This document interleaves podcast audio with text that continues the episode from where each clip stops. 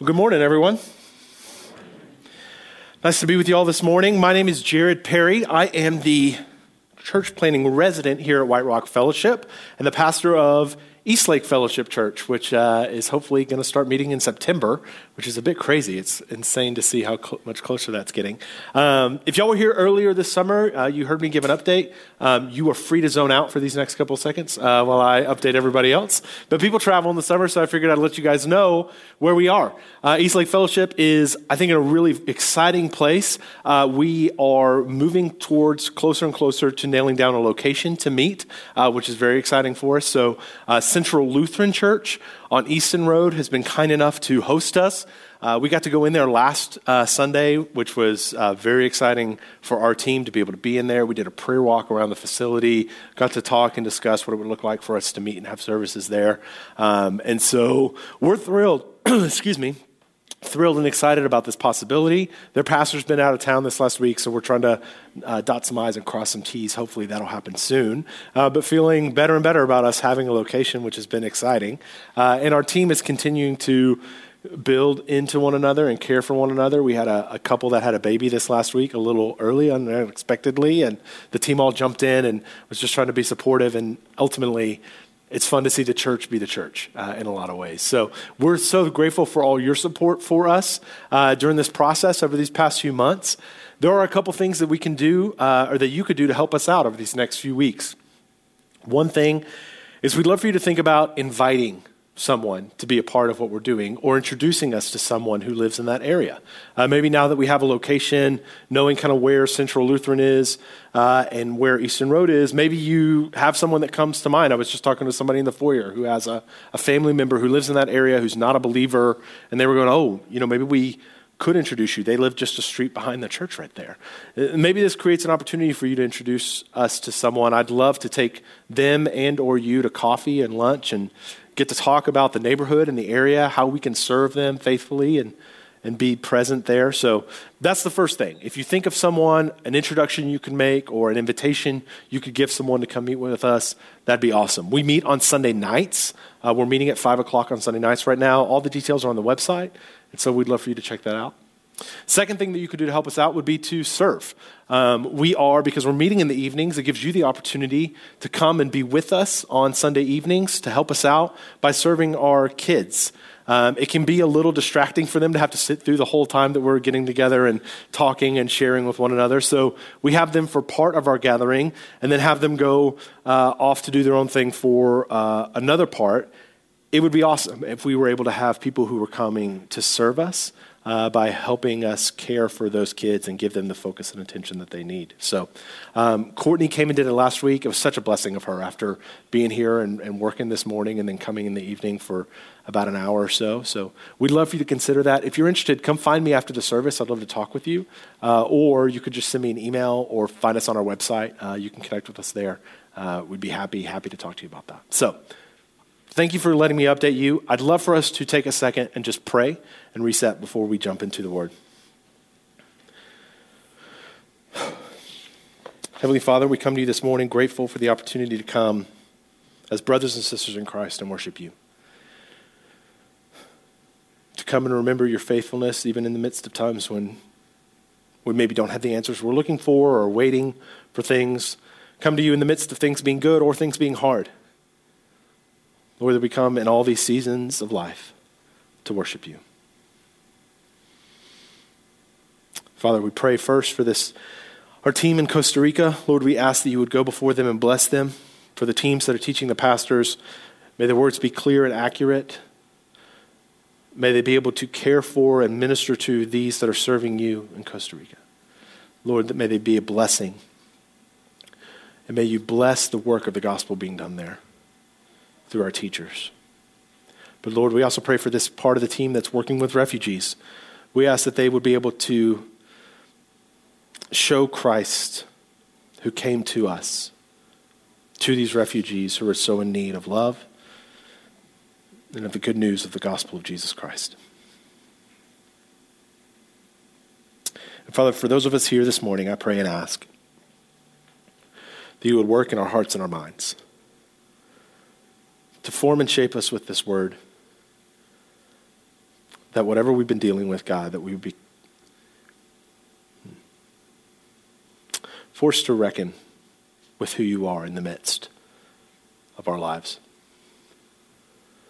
So if you would take a second and pray for yourself.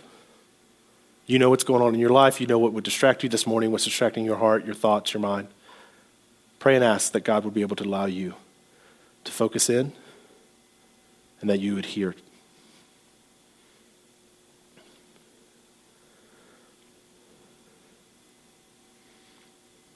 If you would also take a second, pray for those around you. If you know them by name, use their name. If not, that's okay. Pray that the Lord would speak to your brothers and sisters in this room, that they would not be distracted by the worries and cares of all the things going on.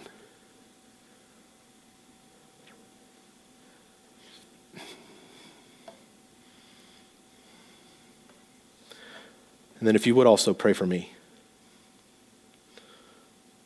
I, I don't really know. I've just got kind of this weird sense, um, this weird distraction going on in my brain, and I would love to be able to put that aside this morning.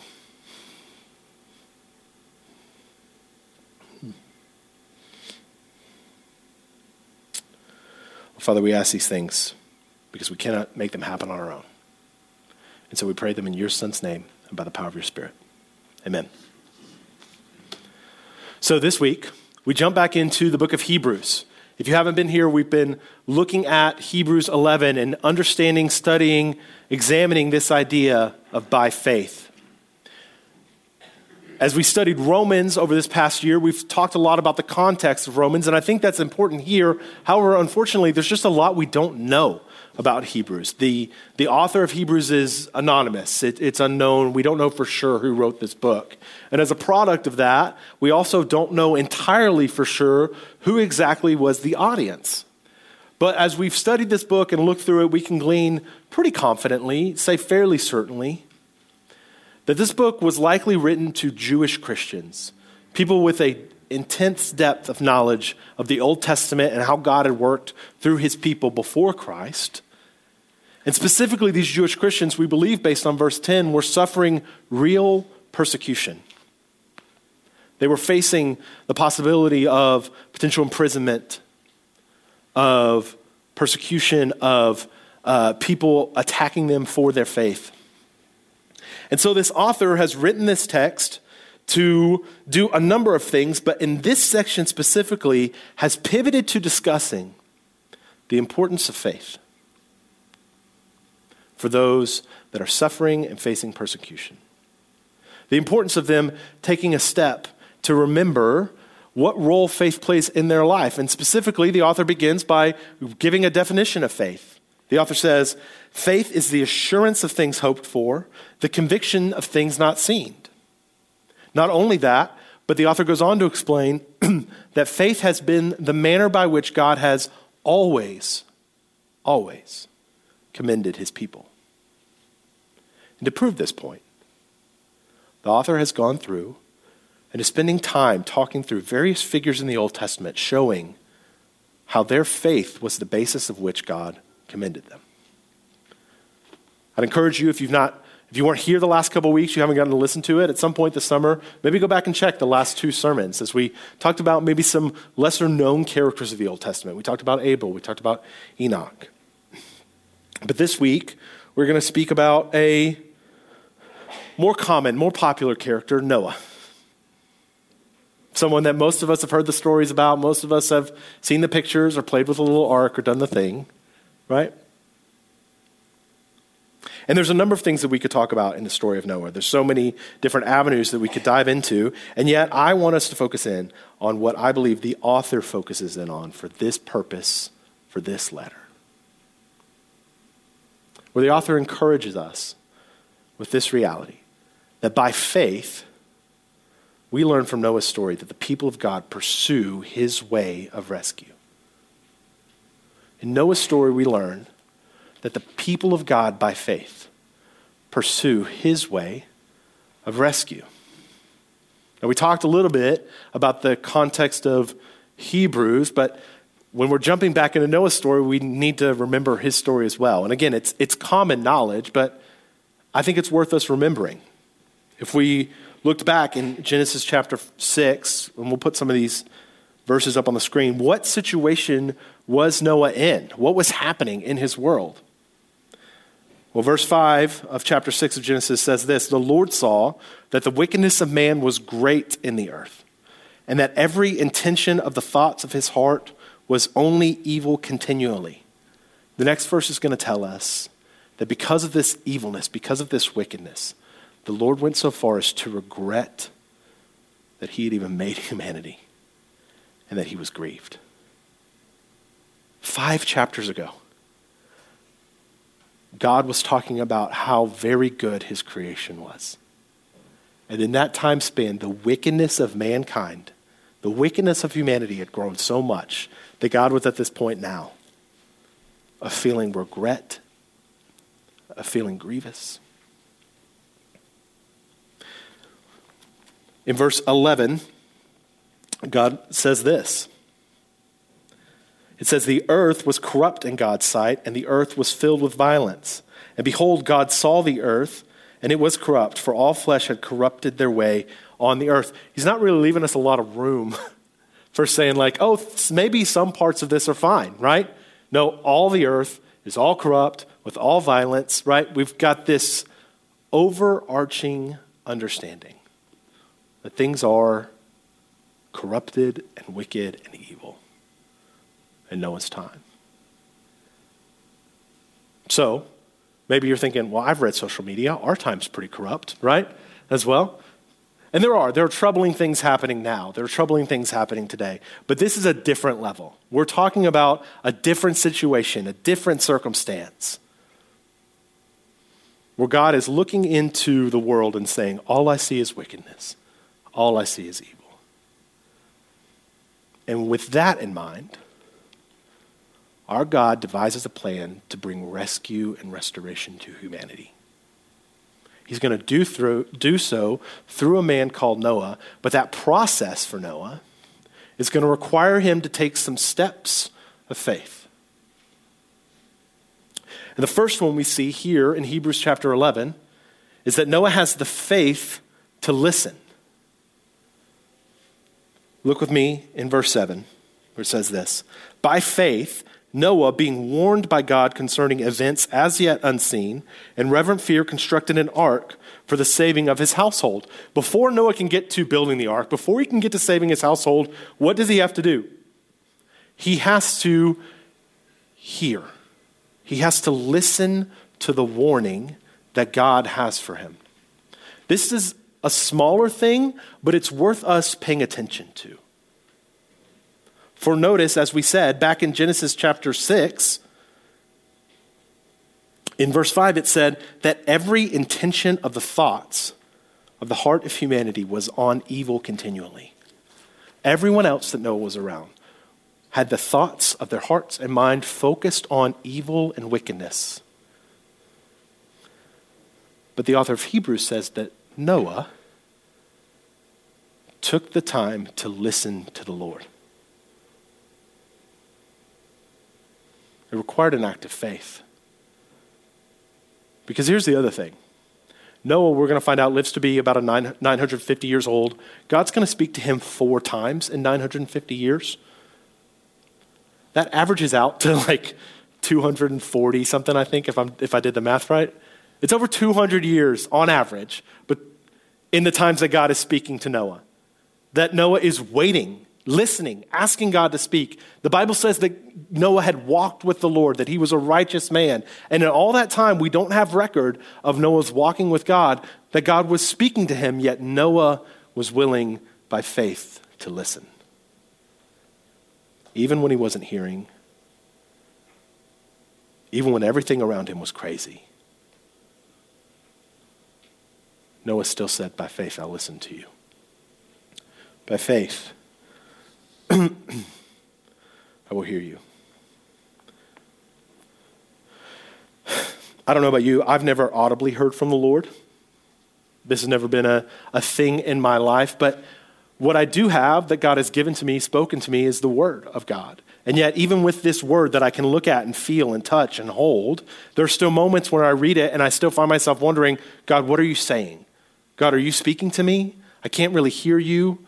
Was that just the burrito I had for breakfast? Like, what is this thing that's happening? Are you supposed to speak to me every time I read your word? And so while we are not in Noah's time, we still do find ourselves in these moments of living in a world where we ask ourselves is God speaking? Is God moving? A time when listening to the Lord still requires and asks us to exhibit faith, a conviction of things we haven't seen yet happen, an assurance that the thing we hope for, that we might hear from God is possible.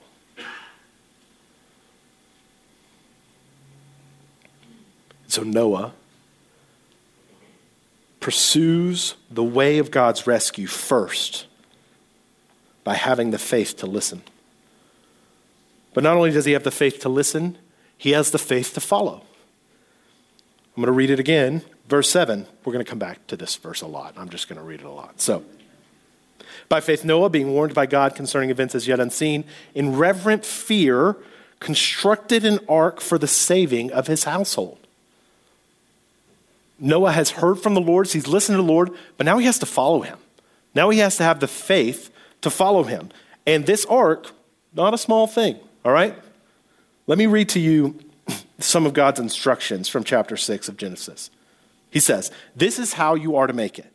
The length of the ark 300 cubits, its breadth 50 cubits, and its height 30 cubits. Make a roof for the ark and finish it to a cubit above, and set the door of the ark in its side. Make it with lower, second, and third decks. And God gives then all these instructions about all the animals and all these things that Noah has to do. This is not an easy task. I, I don't know about you, I don't talk in cubits a lot. That's not a term that we use, right?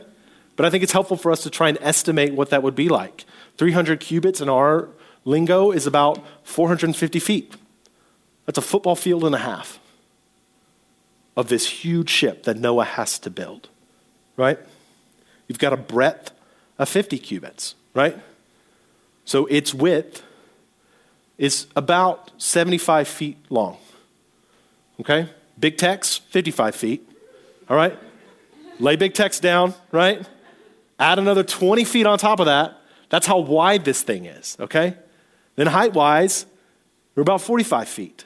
So a little bit short of the Big Tex. You've got this huge ship that Noah's being asked to build. He's got family, he's got help. But this is not an easy task that the Lord's asking him to do. And in a world where everyone is following the intentions and desires of their own hearts, Everyone's going after the things that they want, the things that are making them feel good. Noah is having the faith to spend his life building this thing that God has asked him to build.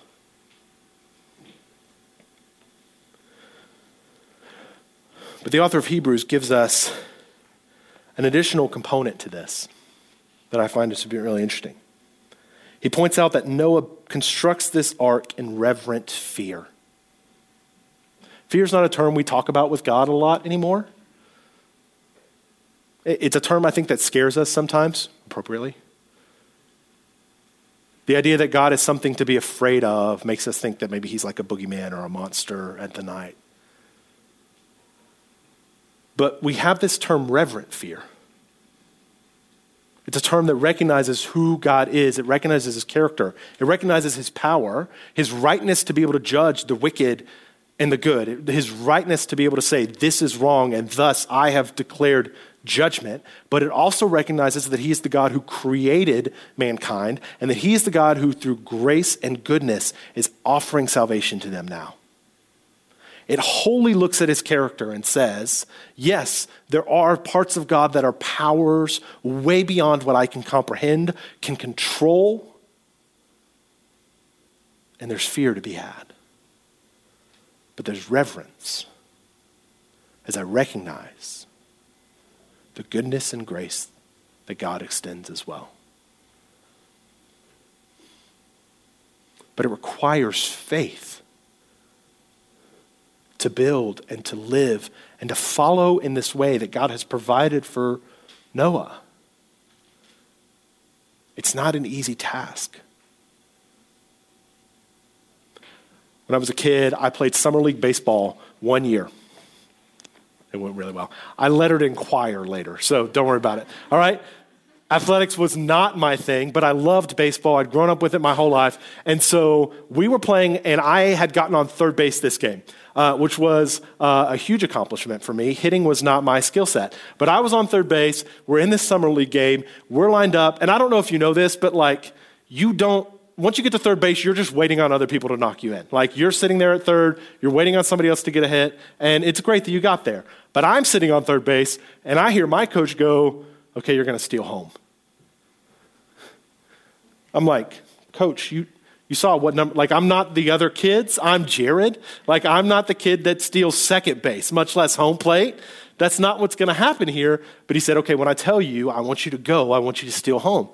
And I was like, Oh Uh, what? And so I'm sitting there at third base, trying to get a lead, trying to walk, and trying to listen to my coach. And he tells me to go home, and I hesitate.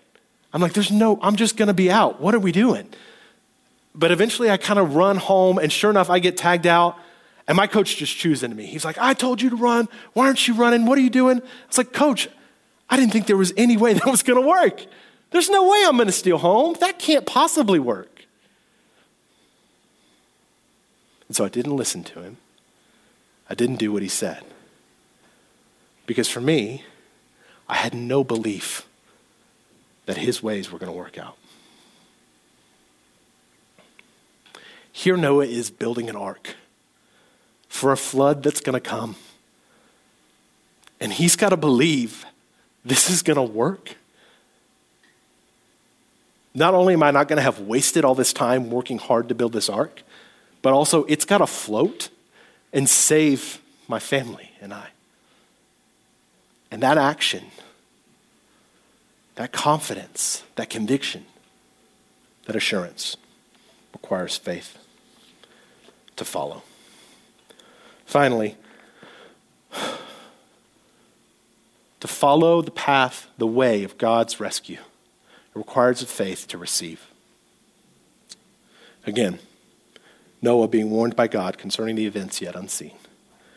In reverent fear, constructed an ark for what? For the saving of his household. By this, he condemned the world and became an heir of the righteousness that comes by faith. Noah's physical salvation was through an ark. That's probably not his first pick. Like, can you imagine later when he was talking with Moses and he's like, wait, wait, wait, so God just pushed the water aside for you? What? I had to build this whole thing and God had just pushed some water aside from you. Like, why couldn't he do that for me? That's not the physical rescue that God provided for Noah. God provided Noah this means a physical rescue, and it's probably not what he would have chosen.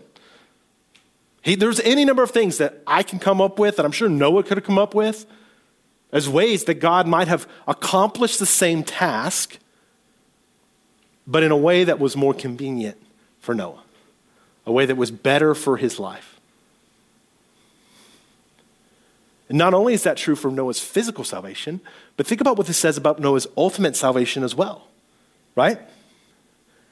By this action, he condemns the world and became an heir of the righteousness that comes by faith.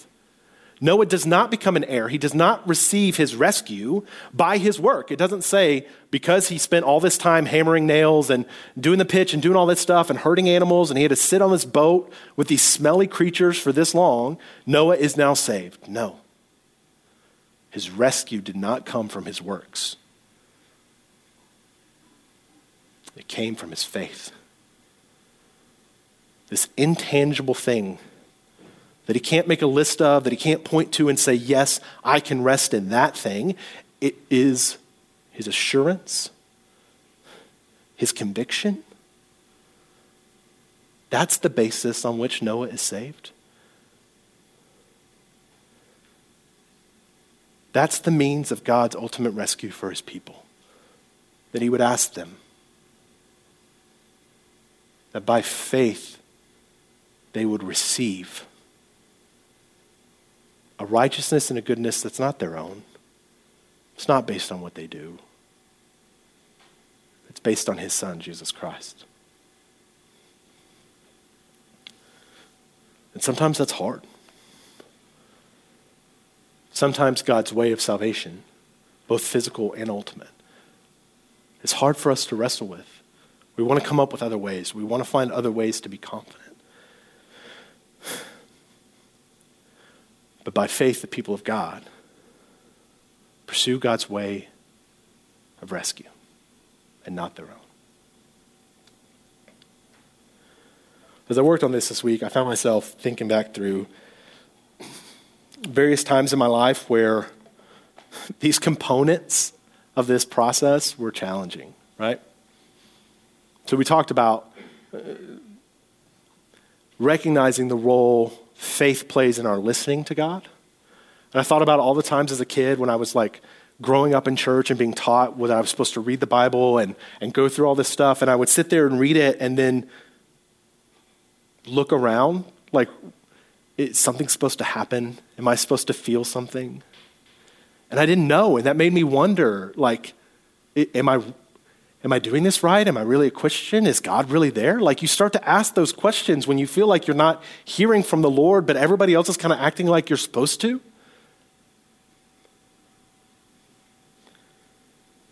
And so you, or, or those other times when God says something or God seems to say something that you go, is that fair? I mean, we talked about this all through Romans. Is that right? Is that just? Is it good for God to say that this is wrong or this is bad or this is how he worked?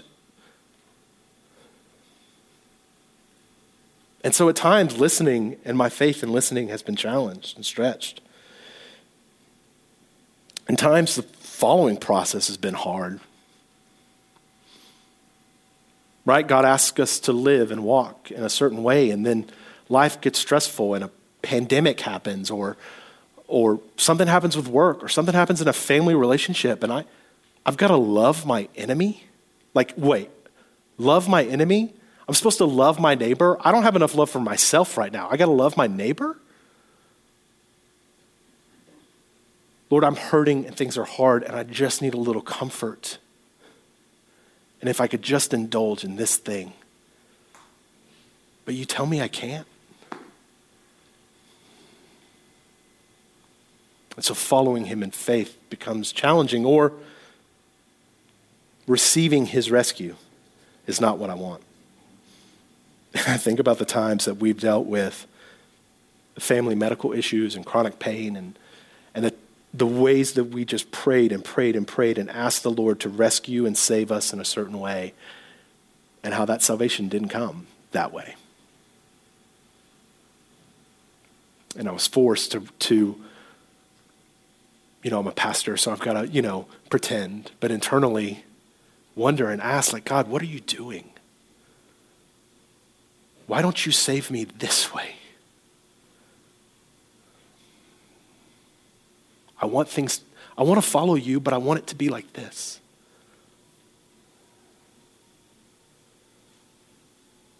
Sophomore year of college, uh, Abby said yes to a first date. Um, I was so excited. Uh, this was a huge win for me. I, I, mentioned the baseball and I mentioned the baseball and choir stuff, right? Like this was a huge win for me. Um, so Abby says yes to a first date. Um, I, like a I mean, for the college kids in the room, don't judge this. But like I, like my version of a college kid, just thought, oh yeah, we'll do 1030 after a softball game, uh, and we'll go to a coffee shop. That'll be great. So here we are with like this crazy first date plan. But I, despite the planning, was very interested in this going well. Like it was very important to me. And I, however, didn't know what to wear. I was like, what, what, am, what, what, what, what clothes do I wear to like make the right impression? I want to look cool, but not like I'm trying too hard. That had been a problem for me in the past, right? I want to look like I'm into this, but like, you know, it's casual, it's chill. So I come up with what to this day I think was a brilliant strategy. I wore a graphic tee with a button up over it, right? Aeropostale for the win in 2006, all right? So graphic tee, button up over it. And Abby, I was picking her up at her dorm at A&M. And her dorm, thank the Lord, had this wonderful little cul de sac where you turned in and you had to drive up a way and then turn back around and I have to pick her up. So I knew I'd have just the right amount of time to see how she was dressed. And then I could take my shirt off if I was overdressed or leave the shirt on if I was good. Brilliance. It's absolute brilliance. I don't care what any of you say or laugh about. It was a brilliant idea. Sure enough, I pull up, I'm turning in, I realize I'm overdressed. This is a problem. I'm showing way too much interest. And so as I'm driving, I'm like unbuttoning and trying to like turn the wheel, and I stuff the shirt in the back of the car.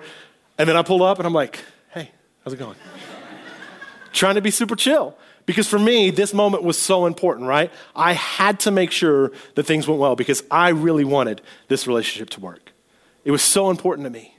It was so important to me. So if I have to take off a shirt, right, in order to make this happen, to make this be what I want, I can do that, no problem, right?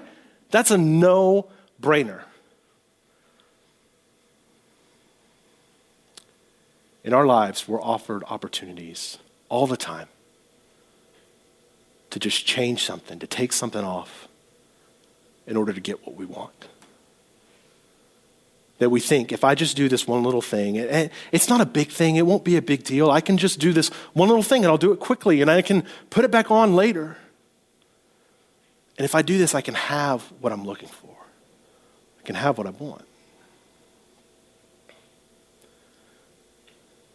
And yet, through the story of Noah, we see a man who says, I'm not going to chase the things of this world in my way. Sometimes those desires are good. The fact that I wanted to date Abby was a great thing. The things we want in this life can be really good things. And yet, God has called us to live and walk by faith, to trust Him, even when it seems like everything that we want and desire and the good things that we want are threatened. And we see from Noah a willingness to walk faithfully through this process, to follow God's way of rescue.